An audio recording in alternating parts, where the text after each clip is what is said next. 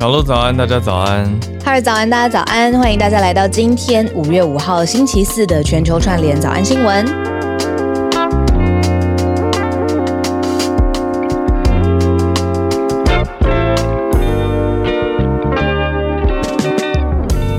开心。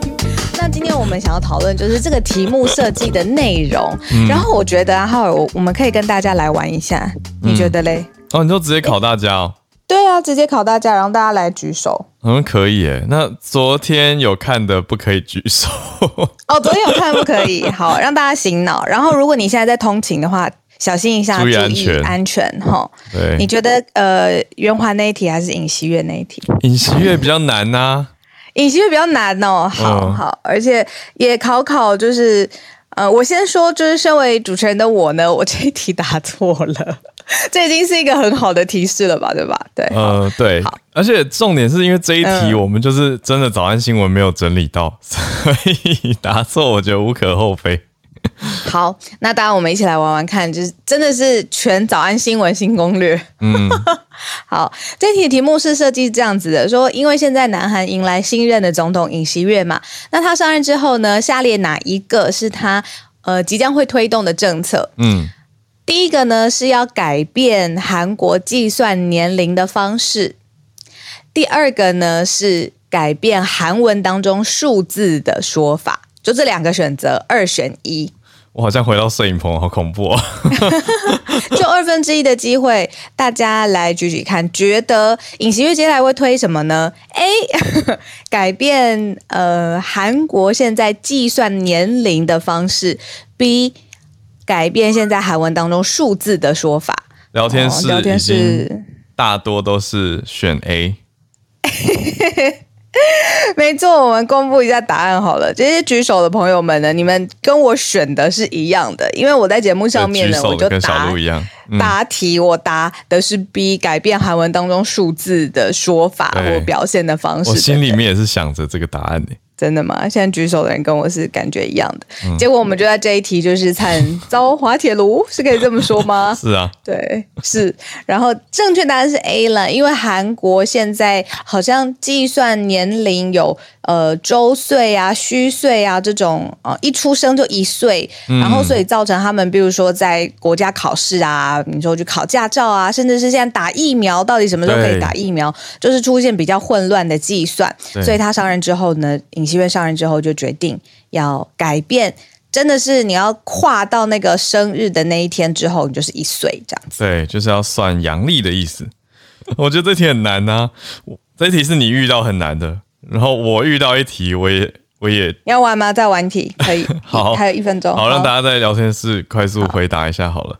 嗯，就不举手了。对我，我遇到很难的这一题是说，圆环这个交通结构的设计可以有经过。研究发现可以有效的减缓交通阻塞的情况，所以请问呢，各国普遍在哪里会设置圆环的结构来减少交通拥塞呢？请问是市中心 A 市中心 B 机场 A 市中心 B 机场，大家觉得是哪里的圆环结构用的比较多，会来减少交通拥塞呢？嗯，市中心比较多圆环，这一题大家就没有在新闻上看到了吧？这个答案就非常分歧啊！好，让我觉得我非常不孤单，谢谢大家。我当时给的答案是市中心，因为我说仁爱圆环这么久都没拆，应该是。而且你的表情非常的笃定，是一个你看看仁爱圆环在那边多久了的一个表情。可是我没有想到的是，已经拆掉的圆环们还有更多更多我。我当时没有想到，可是都被拆光光的圆环，所以啊，现在保留在机场前面的圆环结构反而比较多。大家想一下，松山机场前面是不是要绕一圈？对，答案是机场。但是机场，对，呃，因为它要一个疏通车辆，而且是要往同一个方向的，嗯，给它有一个节奏的，所以在机场你要么出，要么进嘛，所以比较容易在机场前面设置这样子，嗯嗯嗯，对，蛮有意思的，好 好玩吗？好，很高兴大家喜欢，那我们就来整理。哇，现在这么轻松，要转换到一个蛮严肃的题目。你今天选到第一题的时候，我真的是心脏快要掉一拍。嗯，会漏漏呃，就会看一次，觉得哎，我有看错吗？这样，嗯，还要最后加了一个问号。是是是是，好，我们来整理一下今天的国际重点新闻。好，第一题是美国官员，特别是高阶军官的预测跟说法虽然不是最新的消息，可是看到还是会紧张一下。呃，习近平二零二七年是不是会具备有攻台的能力呢？我们待会来了解一下细节。第二题是现在五月了嘛？我们之前在讲说，美国联准会预计五月要升息，现在消息来了，好，联准会要升息两码来抗通膨，而且要继续缩表，缩表的计划应该会持续到六月。在第三题则是中国的骇客窃密来帮助经济成长。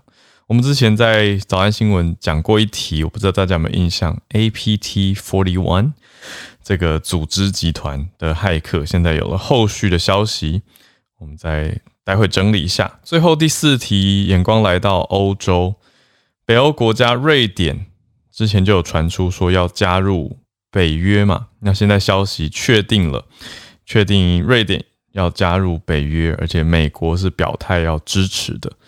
好，那这个联动到现在，俄国的紧张状态，还有俄国的态度。我们也可以一起来看看。那另外，欧盟也都一直在热烈的讨论，说到底要不要禁止俄国的石油？可是众众说纷纭啊。那大家很明白的看到了，能源安全都还是会先说，嗯，还是先没办法禁止俄国的石油。也许等一下时间够的话，我们可以一起来并入讨论。好，我们就先还是从第一题开始讲起。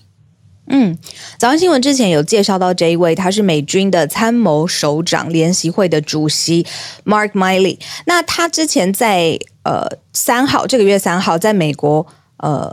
其中参议院的一个拨款委员小组听证会上面，他在这个听证会上面的发言是说，美中二三个大国之间，他评估下来还是有爆发冲突的可能性。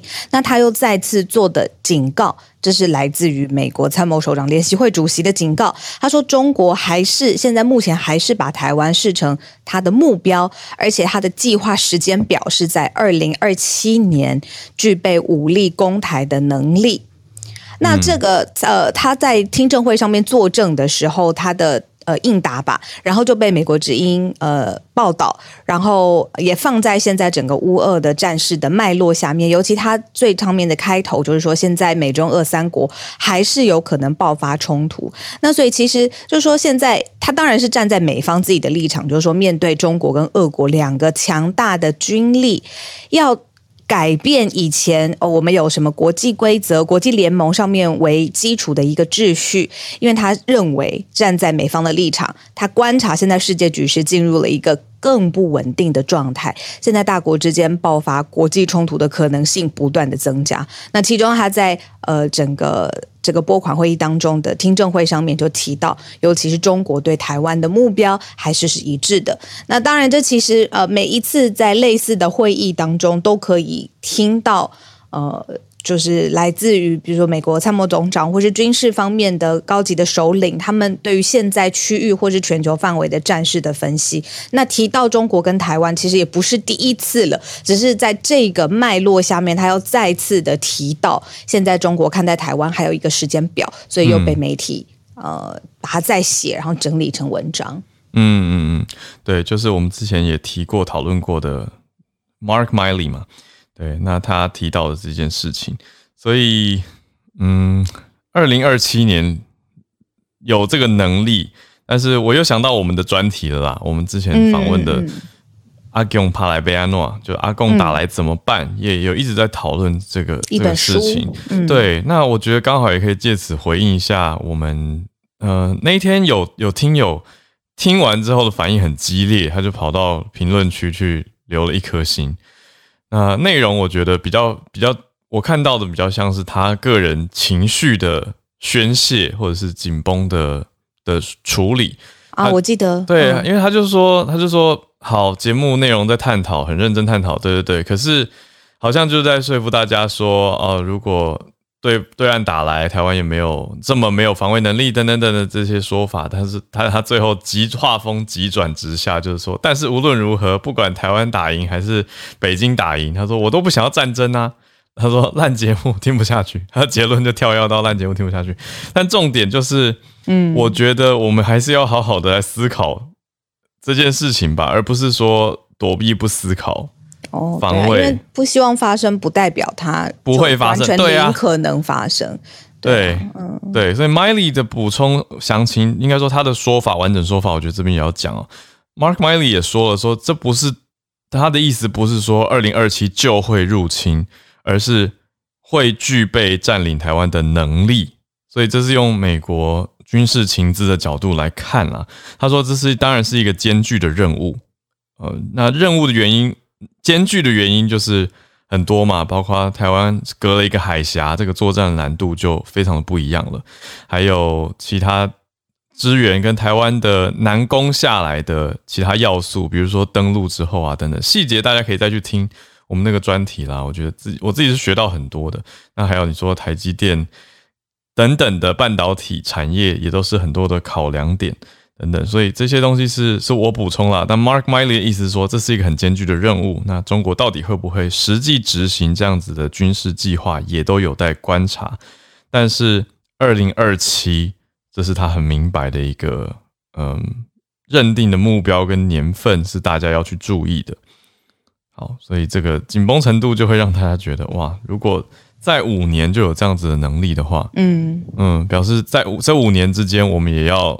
好好的预备自己嘛。嗯，对，这就是当初那个专题当中有想过的，就是与其。呃，很恐慌，或者是很多资讯在流传，那不如专心的，比如说，呃，透过，比如说我们自己的学习，或者是你监督，然后或者是你发表你的想法，然后在相对应的状态上面，也相信国军的专业。对，而且我自己有一个那天访完之后，我也去看了更多的资料，当然访前也做了很多调查。我自己心里面的一个小小归纳是说，其实。以前大家都在想谁会打赢，可是这次乌二看下来，其实能够守住跟不输，就是变成一个，呃，像经济学人讲的，就是变成一个豪猪。他用的不是刺猬哦，他不是讲豪猪，对，他说 how to become a porcupine。豪猪是身上的刺是可以喷出去的，刺猬的刺是不能喷出去，只能带在身上。所以豪猪是更猛烈一点点的。那许多的欧洲国家，包括像瑞士，也是把自己设定成豪猪嘛，就是别人不要来犯我，我没事，我就在这里不要动。对，可是如果敌人来犯我的话，你会死得很惨。所以是这样子的角度，让人家也不会好走。对，所以我觉得台湾的防卫能力是可以办法让人家打不下来。那我觉得这个也是一个很好的目标啊。好具象哦，你说那个刺会喷出去，你说可是什么？可是我觉得我自己观察到目前的国防政策好像有点，就是你说到底要多买防卫还是多买攻打用的武器，这其实是两大不同的策略。我们上次在节目当中也说，整个军购案呢，每次呃外行人，包括我，我我们都是看就是他最后的金额，每次都在那个金额哦几百亿哦，美国通过这个这个最后的结果上面纠结。嗯，可是那个专题就告诉我们说，其实每次军购的选择，包括政府跟政府之间的对话，这是一个专业，而且它会有时程上面，然后现在的。呃，国际情势上面又加入很多的变音进来，嗯，我觉得很精彩。之前没有想过这个，这个你看他跑的流程，我们平常买一个东西多辛苦，对不对？对啊，对啊。然后，更何况你是国对国之间，嗯，对啊，嗯，Cobra 大大都有在研究，他就在聊天室写下关重要的观察，说不能只看金额，选择的系统跟搭配很重要。对，那我们目前的结论就是，这是一个复杂的系统，要看。通盘一点，那当然它不是一个很容易的题目，可是要长时间的去看跟去观察。对，嗯，所以大家一起来慢新闻啊。但是这个是重要的思考啦，我觉得虽然我我们也不是很爱整天讲这些，可是这就是一个很重要的题目。好，好，今天第二题呢是跟经济相关的新闻。那我们帮大家整理的一个补充啊，首先我们来带大家了解什么叫缩表。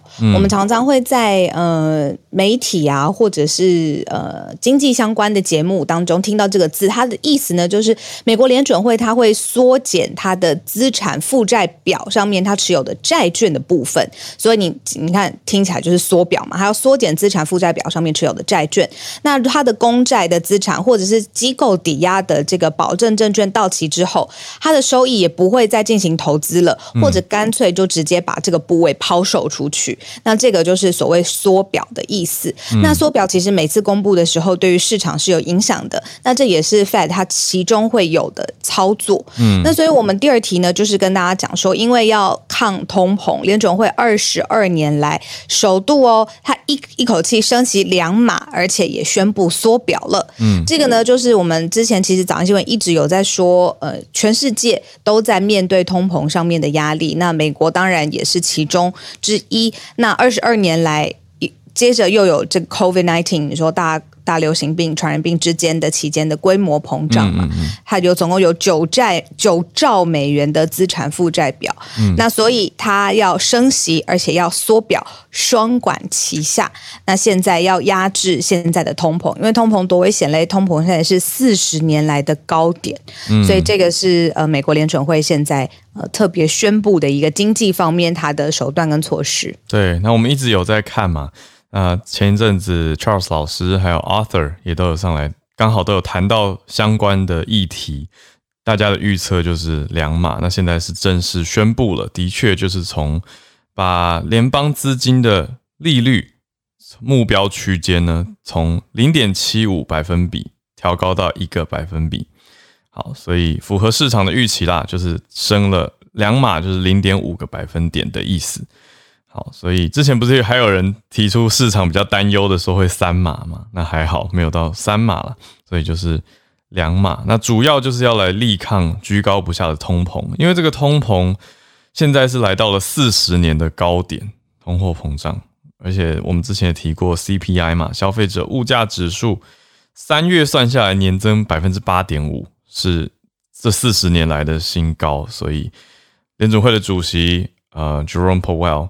就是鲍尔，他就说太高了，那他就知道大家面对到这样的通膨那么高，就是物价相对会很高嘛，所以在迅速的展开行动来拉低通膨。但也要记得 Charles 老师提醒过的，并不是说马上就会就会，不是说明天就会降下来，而是这接下来几个月会有效应跟变化。好，那美国联准会他们宣布的政策跟台湾有什么关系呢？过去台湾央行他们后续升息的决策，其实也是会看美国他们呃升息的决议跟时间点。那这个中间有一一连串的联动，因为如果没有联动的很紧，也会有其他的经济衍生的问题。那呃，就有学者在分析说，如果接下来台湾央行呃，升息的后续可能性有三个重点。首先呢，要物价，还有经济成长动能，还有各国央行，它会综合评估。如果呢，五月我们最后看哦，整个消费者物价指数超过百分之三，那央行六月份跟进这个美国升息，或者是自己做出这个升息的决定，机会就蛮大的了。嗯，所以其实你到，全球的总金范围其实就互相会联动嘛。嗯嗯，那这个就是对台湾来说的一个。可以观察的指标。嗯，刚讲到的是台湾的物价吗？对对，台湾自己自己的物价，等于是后续受到了联动影响。嗯嗯嗯，懂的，是一个浮动的跟着观察的指标。好，所以这是我们今天的第二个题目：美国联准会确定宣布二十二年来第一次升息两码，而且还搭配的缩表，就是要来处理通膨啦，因为通膨真的太严重了。好，我们来到第三题，骇客题。这一题我们去年我没记错，应该是去年，应该不是今年的消息，跟大家提过，也就是有一个报告揭露了中国的骇客组织在窃取情资、窃取机密资料来壮大经济。那受害的地方呢，包括了三十多家的企业，这些企业横跨美洲、欧洲跟亚洲三个地方。嗯，这是一个来自波士顿的资安业者，叫 Cyber Reason 啊，这是他的品牌的名称。他的研究呢，发现说，骇客锁定的目标是在航太产业应用广泛的制造蓝图，或者是制药公司。那哇，你看这两个非常非常重要嘛，对不对？制药那嗯。其实这种骇客攻击，其实最早最早，二零一九年就发生了，离到现在已经三年多前了嘛。嗯，那有大量这个产业相关的资讯遭到了窃呃遭窃嘛？对，所以就是机密上面的资料。那刚才浩尔也说，有总共超过三十多家跨国企业，你要横跨美国、欧洲、亚洲。嗯，那这个特别就是说是来自于中国的骇客，嗯然后。拿到了这些资讯，然后尤其是蓝图，然后呃，你说制药的这些呃，好 know how 好了，嗯，然后就壮大自己的经济这样子，所以反而是让这些企业本身遭到受害。那这是来自于波士顿的一个资安业者他们做的调查跟研究，而且也发布出来了。我觉得比较惊人的是，这次的调查发现的是，现在有一些窃取还正在进展当中，哎。还在偷，而且还没有被阻止。偷什么东西呢？偷战斗机、直升机跟飞弹的蓝图，还有偷，这是这是军武方面嘛？航太方面。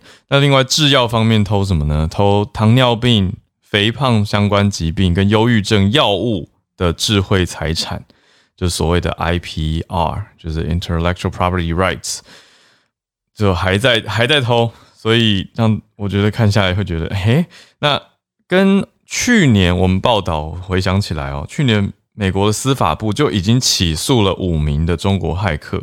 那当时起诉的罪名里面是没有包括到这么明白的说这些 IPR 的窃取，当时的罪名是电信诈欺啊、身份窃盗啊，还有未经授权入侵被保护的电脑，就是害入别人的电脑，还有洗钱等等。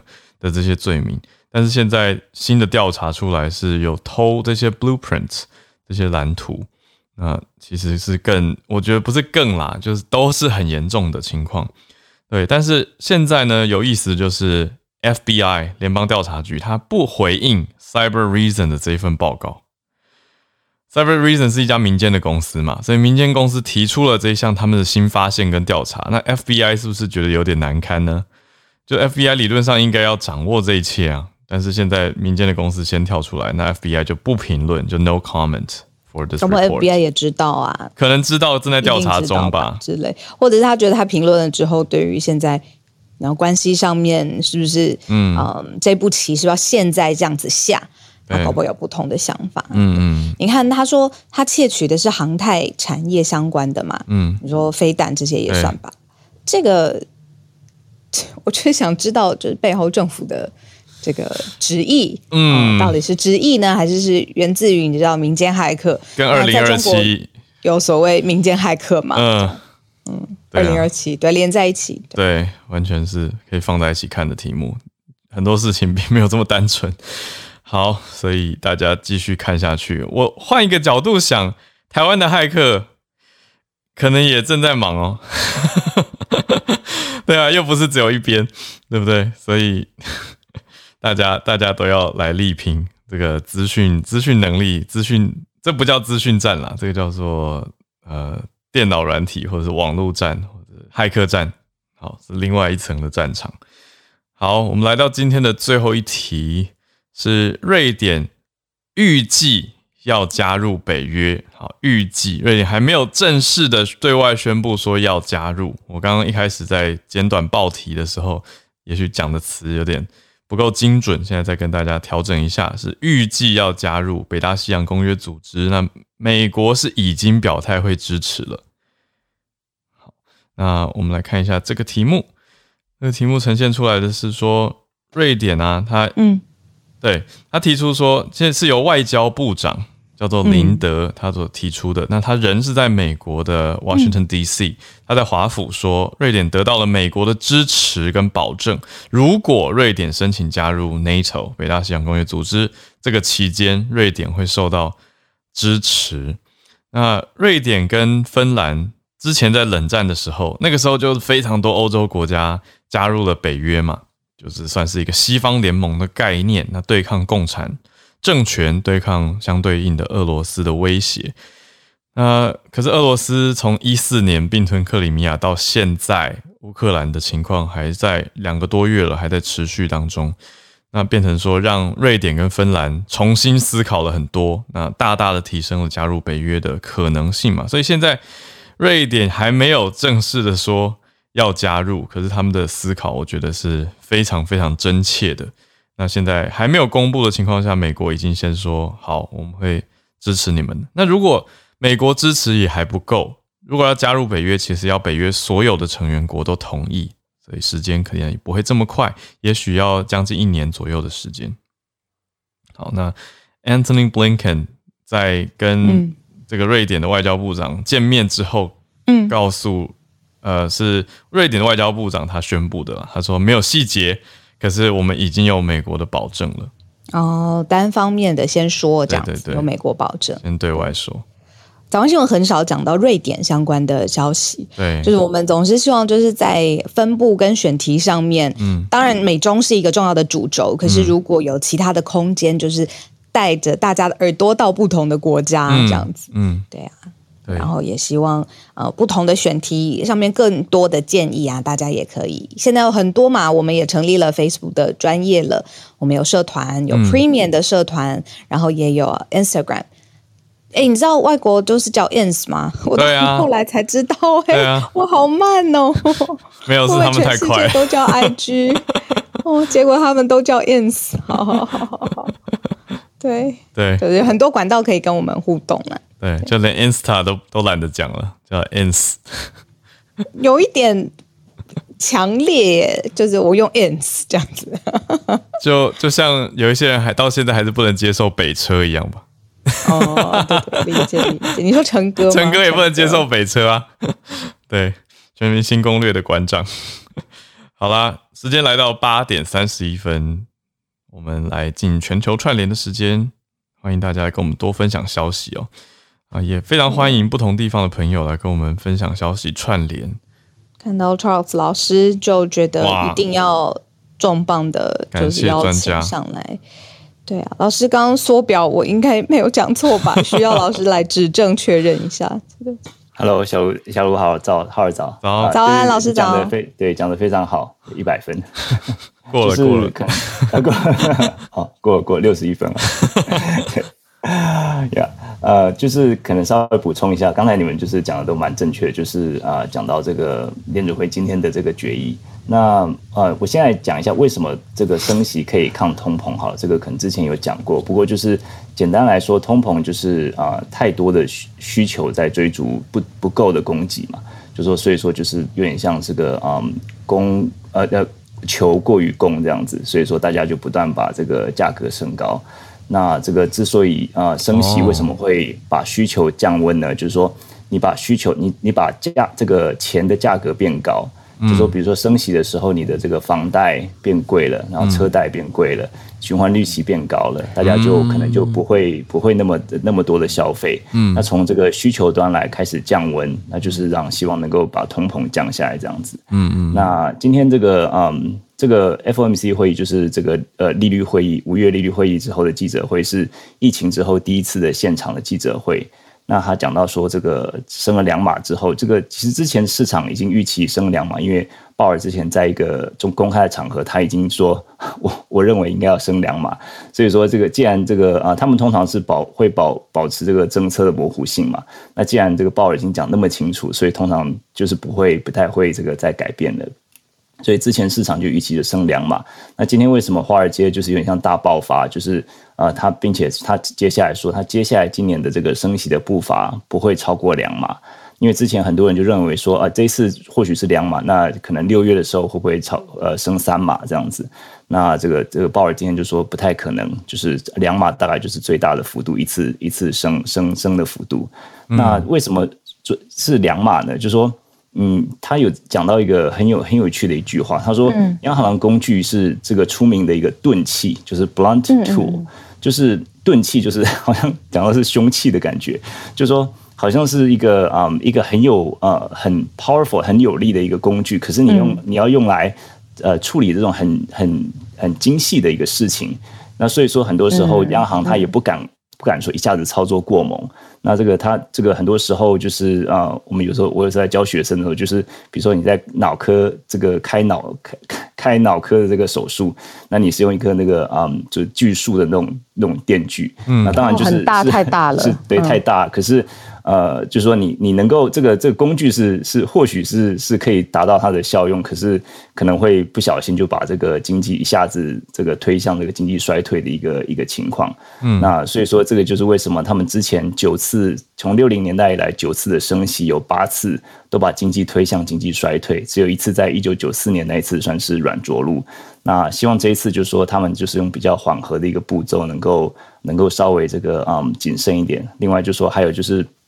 政策执行就是有时间差，就像刚才浩尔说的，嗯，就像我们开这个热水，我们就是家里面热水，就是说你开了以后，一开始冷水，你要等等等等到等三十秒、一分钟之后才会有热水来。那这政策那也是一样，一般来讲，货币政策你从这个有升息之后，等到真正呃这个民众开始反应，企业开始反应，差不多是六到六个月到四到十二个月的时间。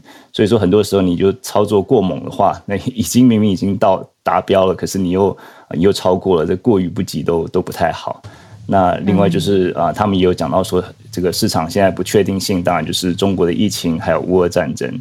那这次就说，我觉得嗯，鲍尔他的这个，我我是觉得说这个就是符合市场预期啦。所以说这个今天华尔街这个大家就是有点像大爆发。那我觉得比较值得注意，就是说他，我就觉得比较感动，就是说这鲍尔他通常就是比较像公事公办嘛，但是他今天就一开始。的的时候，就是有讲到说这个，嗯，他说通膨实在是太高了，就是民众在经历两年的疫情之后，又在经历这个通膨的压力，那央行将会尽其所能的来呃抑制通膨，就是比较有一点温度的一个喊话了。所以我觉得这段反而是我对这个记者会比较印象深刻的。对，那我就分享到这里，谢谢。谢谢 Charles 老师，因为我们这最近在看那个 Premium 的听友嘛，然后大家给我们的 feedback 都是很喜欢，呃，每一位串联的人。然后刚才 Charles 老师上来第一句话就是他要解释为什么升息可以抗通膨，嗯，对吧？这个老师教学我们很感谢，感谢老师。对啊，好，那我们再继续连线，来到芭比，芭比早安，早安，小鹿好了。这个跟大家分享，嗯，是巴黎四大拍卖行之一佳士得，他在 Twitter 上面的贴文。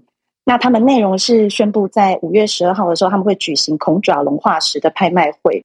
那这个是孔爪龙化石，它第一次在拍卖会上登场。呃，讲孔爪龙，大家可能比较陌生一点，因为我们普遍都叫它做迅猛龙。嗯，那但是这个孔爪龙才是它的正确学名哦。那迅猛龙的名字是呃，创作《侏罗纪公园》这本小说的作者。他看到了孔爪龙化石之后呢，他就决定把它写进书里。嗯，可是又觉得这个学名感觉不够威风，因为感觉好像只是指甲比较长而已。嗯，就帮他取了迅猛龙这个新名字。嗯，那到了九三年的时候，导演呃 Steven Spielberg 他拍摄的《侏罗纪公园》就跟着沿用。于是就产生了迅猛龙这个名字。那这次拍卖会的空爪文化石是在七年前在美国蒙大拿州出土的，那全长有三百零四公分，据说是现存最完整的骨骼标本。那佳士得也帮他取了个龙名，叫做 Hector。那估计它的成交价可以到六百万美金，大概是折台币一亿七千七百多万。然后这个天价最早会开启就是化石拍卖的狂热潮，是在九七年的时候，有一头就是叫做 Sue。的霸王龙，那个时候就以两亿多台币的成交价卖出。然后去年也是有一个在德国奥拍卖行卖出了两亿多台币的三角龙化石，叫做 Big John。那这种金额其实是连博物馆都买不起的，所以呃，当时拍卖行的发言人就有表示，世界上大概只有十几位买家会对这种巨大的化石感兴趣。可是确定的是，就是这个人数还在增加当中。嗯，然后讲到这里，大家应该可以直接联想到《侏罗纪公园二》，它里面有一个拍卖活恐龙的桥段。呃，少数人参与的这个拍卖会已经从买化石开始了。那其实考古学家都对这种现象还蛮担心的，因为一旦得标的话，这些都会变成私人收藏，那他们再也没有持续研究历史或是这些远古生物的样本，所以对科学家跟我们来讲都是一种遗憾。所以这次。呃，佳士得的呃部门主管也表示，他希望就是买下孔爪文化石的会是一个愿意让他公开展示的买家，因为他还想再见到他。嗯，有兴趣的朋友可以搜寻佳士得的在 Twitter 上的官方网站，或是《纽约时报》可以了解更多细节。以上跟大家分享。谢谢芭比。哇，我刚去查了一下恐龙，蛮复杂的，就是恐爪龙，其实有有几种类似的，但不太一样的，就是灵呃灵盗龙，这个灵灵敏的灵敏捷很伶俐的这个灵，对，所以灵盗龙、迅猛龙、恐爪龙又有一点点不一样，所以但总之这个 raptor 是大家比较常听到的，也是这次要拍卖的重点化石。谢谢芭比。我每次那个恐龙化石都会想到 Ross，就是 Friends Friends 里面的 Ross，然后就觉得他对各种化石的那种真爱，然后那种有点可爱，然后又有点很一头钻研进去的那种，我很喜欢呢。好，女生喜欢，不是很懂。好，那我们继续。只有我，只有我，他的那个设定就是他这样子，没有女生会喜欢他这样。对啊，小鹿比较特别。好，我们再继续连线到 Arthur。Arthur 早安，小鹿早，哈喽，早，大家早。哦，今天只是呃跟大家分享一在一个 New York Times 上的一个报道，那就说。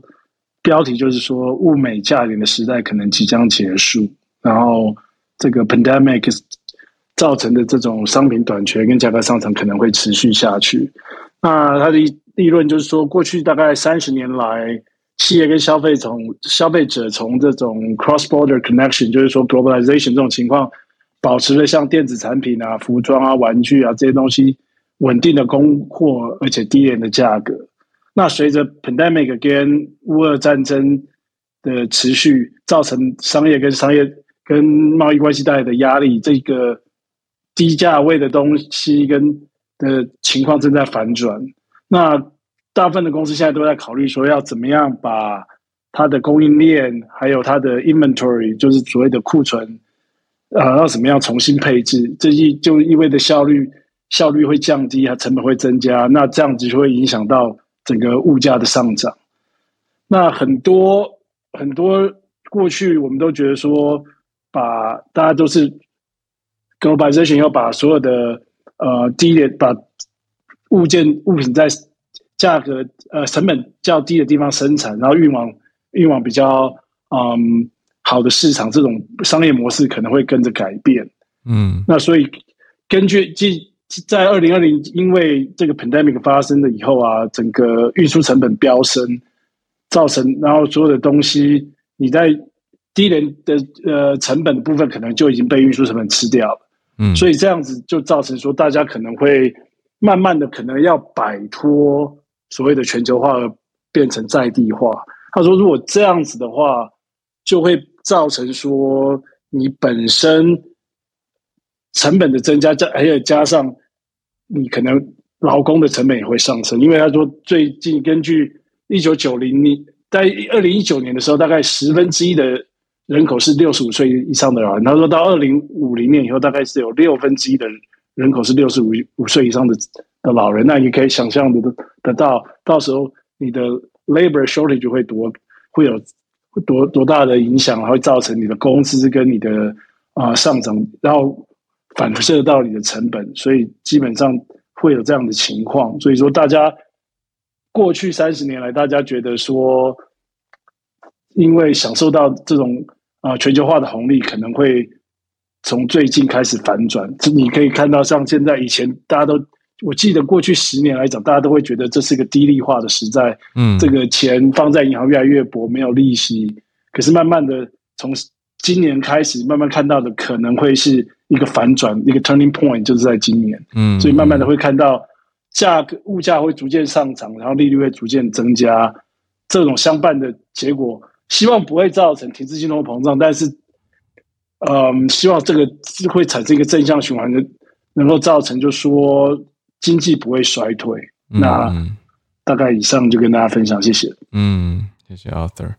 对啊，就是因为政策是政策，可是最后大家决定要把钱用在哪里，这个还是要看接下来市场大家的操作。嗯嗯嗯。好，谢谢 Other。那我们再连线到 Charlotte，Charlotte 早安。Hello，小鹿早安，哈尔早安。早呀，嗯，今天因为我打开这个 这个啊，US 就是那种 Law News 或 Legal News，还是整篇哦，就是排山倒海都在讨论这个 abortion 的这个。那其实这个有点像呃，就是。呃，好像台湾就发生一个比较大的政治事件，然后可以延烧很多天。那我我现在看起来，我觉得这件事会吵非常久，可能会吵到就是 maybe 判决出来，然后会继续吵到选举。那呃，我我想先谈一下说这个呃 leaking 哦，这个 leaking 的 opinion 本身啊，我我去读了它的原文，其实它有一百多页了，我没有全部读完，因为它其实是 scan 的。那有看到它基本的分析哦，就是这个呃。写这个 draft 的这个呃 a little 法官哦，嗯，他其实主要用的方式啊，会回到我们之前在谈的美国联邦跟州啊，分别有它的权限的部分，所以它里面开宗明义就写说，他觉得 abortion 这个是一个道德问题，有的州觉得。呃，可以开放，有的州觉得不行，有的州觉得要中间路线，在几周后可以开，呃，在几周之前可以开放。那这个东西应该在呃，在宪法一百多年，一百好像是一百八十五年的这个 history 里面，没有任何一个字直接提到 abortion 这件事，应该由每一个州的。选民来决定，嗯，那也就是说，他想他整整个的这个呃立论基础哦，basis 就是他觉得当初的这个呃罗素韦德的呃把这个堕胎权哦直接用十四修正案的 due process 正当法律程序是一种扩张解释，然后增加了联邦的权限，而。啊，等于从宪法的结构上剥夺了每一个州可以自行由他的选民或他的 legislature，或许也是选民选出来的，来决定一些关于他关于他们的呃一些取向的这个部分。嗯，那这个是他主要的立论基础。那这个其实从这个部分法律程序上，我其实是可以理解哦，就说就是他其实等于说他不是谈说堕胎可不可以，嗯，而是说。这个东西你们各州自己决定，也就是说，他会把这个紧箍咒解禁，让有一些州变成堕胎，就是会。啊，会被禁止。嗯嗯好，例如德州或是某一些州。对。那我的头像里面的这个呃这个州哦，五十个州的颜色，嗯，其实就是大家其实远远看颜色就可以看见哦，就是两岸的，就是是那种呃，就是东西岸都是呃堕胎，就是全然都有进一步的保护的，就说你可以比较自由行使堕胎。嗯。那橘色的这个州哦，就是呃，如果这个。这个啊，最高法院的判决真的如这个草稿过了的话，嗯，那他可能就会面对。他们先前在这个一九七三年之前，都有一些啊相关禁止堕胎的法律，就需可以重新启动。有的会自动启动，有的会重新启动。可能在德州啊，在一些相对就是保守的州，那同时也可能面对新的民意、新的新的 legislature 需不需要做些什么？嗯，或者是国会想不想通过什么去规范，从联邦法律的层次去规范？那最高法院法官有点像是说。这个东西不应该是宪法解释，这个东西其实好像我宪法一解释了，那其实就冻结了国会的权利，也冻结了各个州的这个国会的权利。那奥巴马总统，相信小老师有贴一封信哦，奥巴马总统的一封信里面。他其实也表达了民主派，或者说呃民主党这边不是民主派，对不起，民主党这边他们的很多人的忧虑哦。他觉得说，你十四修正案里面呢，其实就是正当法律程序，比如说平等权或是人民的权利，你不能透过有点像法律保留原则，就是你不能透过没有透过法律的方式去呃随便的去呃禁止人民行使他的平等权。好，或是他的自由权，那这个东西其实，哦，奥巴马总统乃至拜登总统，他都在讲说，这个东西是关于 choice。因为如果你可以用同样的方式哦，呃，来解释堕胎，同样你可以用同样的方式解释 marriage，嗯，你也可以用同样的方式解释那个呃，那叫避孕，好，就是有一些。对，就是有一些相对比较保守的法律，可能先前慢慢过的。那他说，如果照这样解释的话，那这个放掉，就会在很多保守州这些啊很保守的法律，或许就会重新啊，就是重重新施行这样。那所以对对，可以想象两派为什么争执这么这么强烈，就是。甚至奥巴马总统，他其实整个，我觉得他的第二页对我来讲就是选举语言。他就说：“你不只你你不只要在乎你身边的人哦，你要站出来，然后甚至你要在今年十一月选出就是对的人。”那我觉得这个完全后面就会演演变成选战，甚至阴谋论是说这个 leaking 非常非常严重。我自己个人也觉得非常严重，因为最高法院在历史上虽然法院有。呃，最高法院有里面有一句笑话，记者写，我觉得很好笑。他说，在华盛顿 D.C. 很多东西都会 leaking，很多机构都会 leaking，但是最高法院通常就是 not one of them 这样。那他以前在这个呃罗素韦德的案子七比二，曾经有呃 leaking 过一些就是 perspective。但是通常那种是哦据报或是据闻或者是什么什么消息人士指出，而不是这样子活生生，或者说就是一个呃很真实的，然后确实是就是有盖章的，然后有署名没有署名啦，有盖章的一个就是真的是呃法律呃法院内部的文件。那我我我可以想象这是非常大的事，也非常。可能是政治操作的一部分，是因为其实我们自己作为法律人，其实。呃，法院的文件，或者大家看电影哦，陪审团是不是可以从最前面大家都说要就是有罪，到后面大家都无罪？对啊。其实那个演变的过程，跟我们会一直自我辩论，然后在那个论据上跟这个论点会一直游移，然后会有很多 draft。嗯。所以拿一个 first draft，然后现在产生这么大的波澜，然后那个 a little 就是取消 a little 法官取消很多 conference。嗯。就是我觉得这个就是也会就是影响说这个美国接下来一直到六月。七月，然后到十一月的这个选举跟政治的态势，其实都有关系。这样，那也也会操作这些民，就是民众的运动。然后我相信会有很大影响。那大家就继续观察。嗯，谢谢 Charlotte。哇，我觉得 Charlotte 这样讲完，就是有了更全面的了解。非常感谢 Charlotte。而且哇，会持续到其中选举的话，就是到十一月。所以接下来这几个月，大家看美国的新闻，一定都会一直看到 Roe v. Wade，还有 Supreme Court。然后这些 draft 都是今天讲的关键字，大家今天听完 Charlotte 解析就知道哦，大家到底在讨论什么了。经济法律，然后接下来我们医疗来请继续请教孔医师。对，医师早安，Hello，Hello，早，嗨。那个，我今天想讲一个谣言，在台湾最近传的满天飞，嗯，在 Line 或是在脸书都一样，好像很多。对，就是一位女性，号称她是医师哈，然后说，呃，瑞德西韦是蛇毒做的。啊，然后那个标题非常耸动哈，吕叉叉医师紧急发布，救你家小孩一命哇，赶快分享抢救台湾幼苗，然后它的内容其实主要就是在黑疫苗，黑瑞德西韦，嗯，然后觉得实在很受不了，我先讲一个背景啊，那个。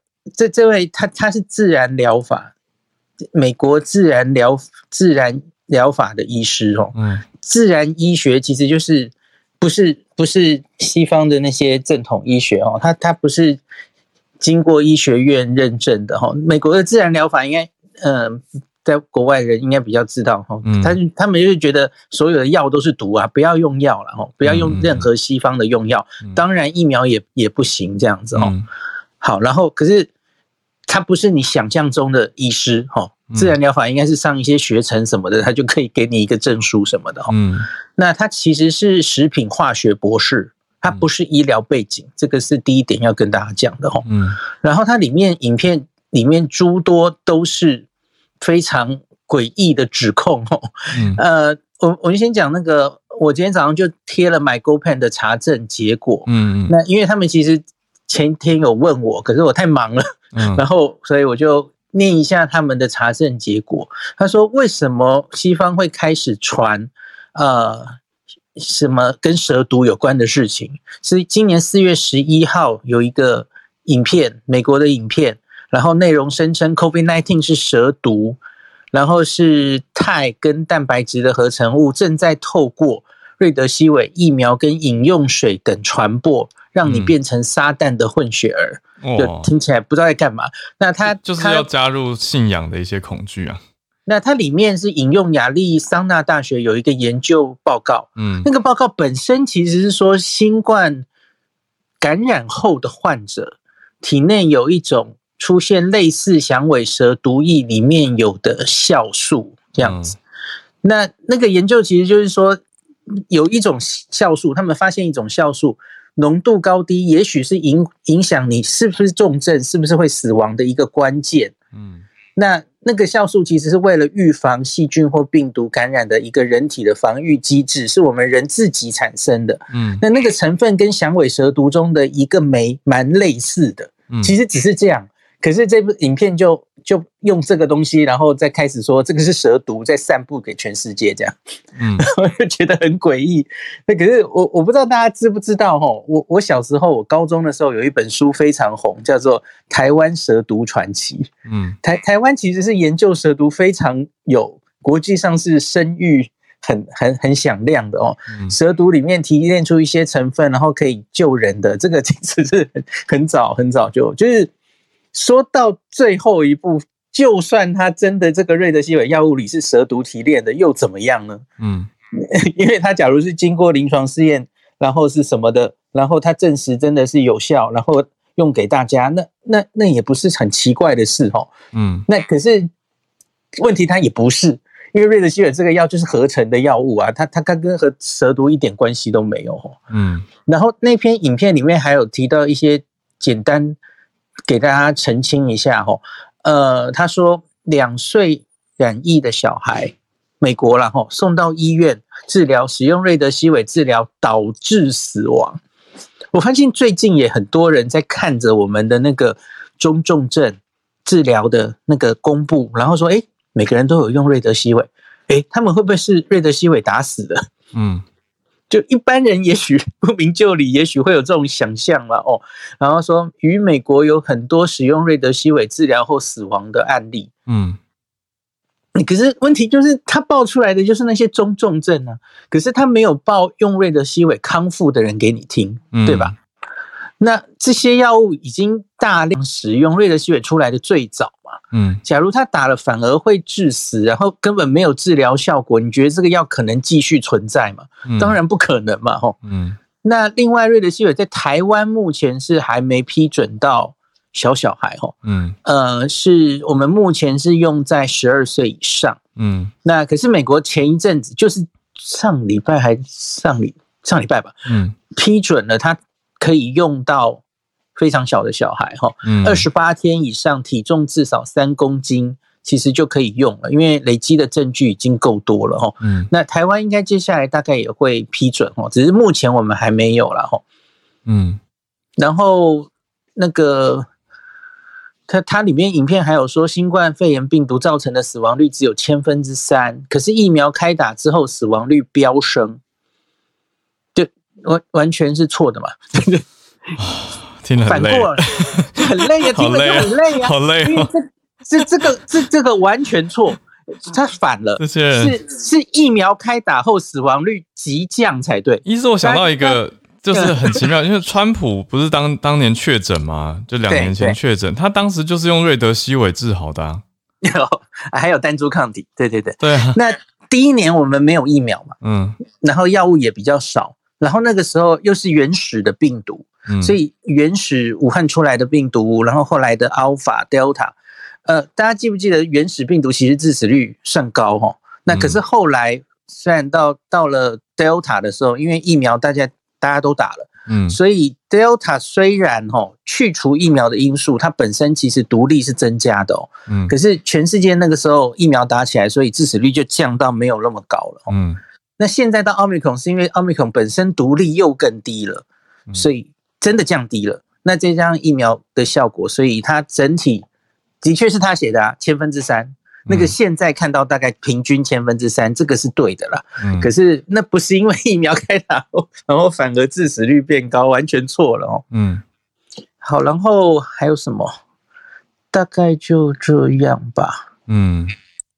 他他还黑了，我之前讲过了，就是什么辉瑞的那件事嘛，被强迫公开什么，结果发现它有一千多种副作用，那个我跟大家讲过了嘛，吼，那个不是 不是它发生的副作用，嗯，是它要大家观察疫苗可能发生的副作用，它列了一千多项，嗯，那可是就被很多人误传，那是哦，辉瑞已经发生了一千多种副作用，然后都没告诉我们，不不是这个意思了，吼，哦，最后再讲一个，他他影片中还说。那个莫德纳疫苗施打于儿童的剂量，嗯，没有办法针对不同年龄儿童调整剂量，让儿童当白老鼠，嗯，他他影片中这样写哦，嗯，那可是我要讲的第一件事情是，这当然是经过临床试验决定的剂量啊，嗯，哦，他他们厂商经过前期，然后用不同剂量，最后他选择了是大人的半量打的抗体，他觉得是最好的，那不良反应可以接受。他才去做第二、第三期嘛，做了三四千人的一个六到十一岁的儿童，然后看到了他的抗体跟二十多岁的人产生的抗体差不多，他才这样过的嘛。嗯这全部都是经过流程的。那我也很常跟大家讲说，疫苗的剂量跟一般药物的剂量思考是不一样的。嗯，最最明显的一个例子，我们台湾大家都会打的 B 型肝炎疫苗。嗯，B 型肝炎疫苗，小小孩好。年轻人，嗯，剂量都是成人的一半呢，嗯，没有小到多小啊。因为疫苗的这种东西，因为它就是医师讲了，我现在才知道，哎，就真的哈，因为一般以前没那么关心疫苗啊，大家不会去想说我去这个是会打多少剂量，没错，嗯，因为因为药物，我们一般药物是要到你全身去作用的，嗯，所以它非常常需要根据体重、年龄来调整剂量。这个非常常见，可是疫苗是打在你的皮下或肌肉，然后在局部的淋巴结作用，它是个抗原嘛，刺激足够的免疫反应让你产生抗体，嗯，所以它没有要不需要跑到全身去，嗯，所以因此小孩、大人不同年龄打的这个疫苗的量差不多是很正常的事情，所以我觉得现在 B N T 其实就是遇到这个问题，它反而是在小小孩六五岁以下，他用了成人十分之一的剂量。才三微克，哎，结果他发现抗体不够了哦，产生的抗体反而是不足的。我觉得一剂量不小心用太小了，反而有这个问题哈。那莫德纳是用到成人的四分之一，在六岁以下的小孩。那所以前几天也有好消息，就是他终于收集好资料，送美国 FDA 准备审查了哦。嗯，六个月到六岁，可能。很快，不知道多快哦。小小孩在美国也可以打疫苗了哦。嗯，那所以剂量是这样的哦。我觉得我知道最近很多家长就听到说，哎，这个怎么小孩剂量打那么高，会不会怎么样？哦，就跟大家澄清一下。嗯，感谢医师。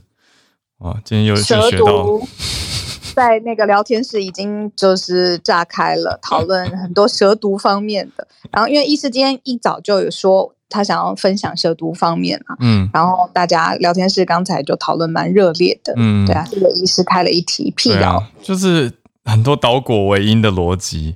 我觉得叶老师在聊天室讲一个也很好啊，就是有有传闻说某个医院的病人死亡率很高，可是其实是快要死掉的人都送去，那当然最后死亡率就会很高。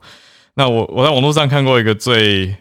应该说趣味的回应吧，就是说，哦，那是不是喝水之后所有人都会死亡，所以水有毒，就是水喝水的致死率百分之百，就不是这样子看的吧？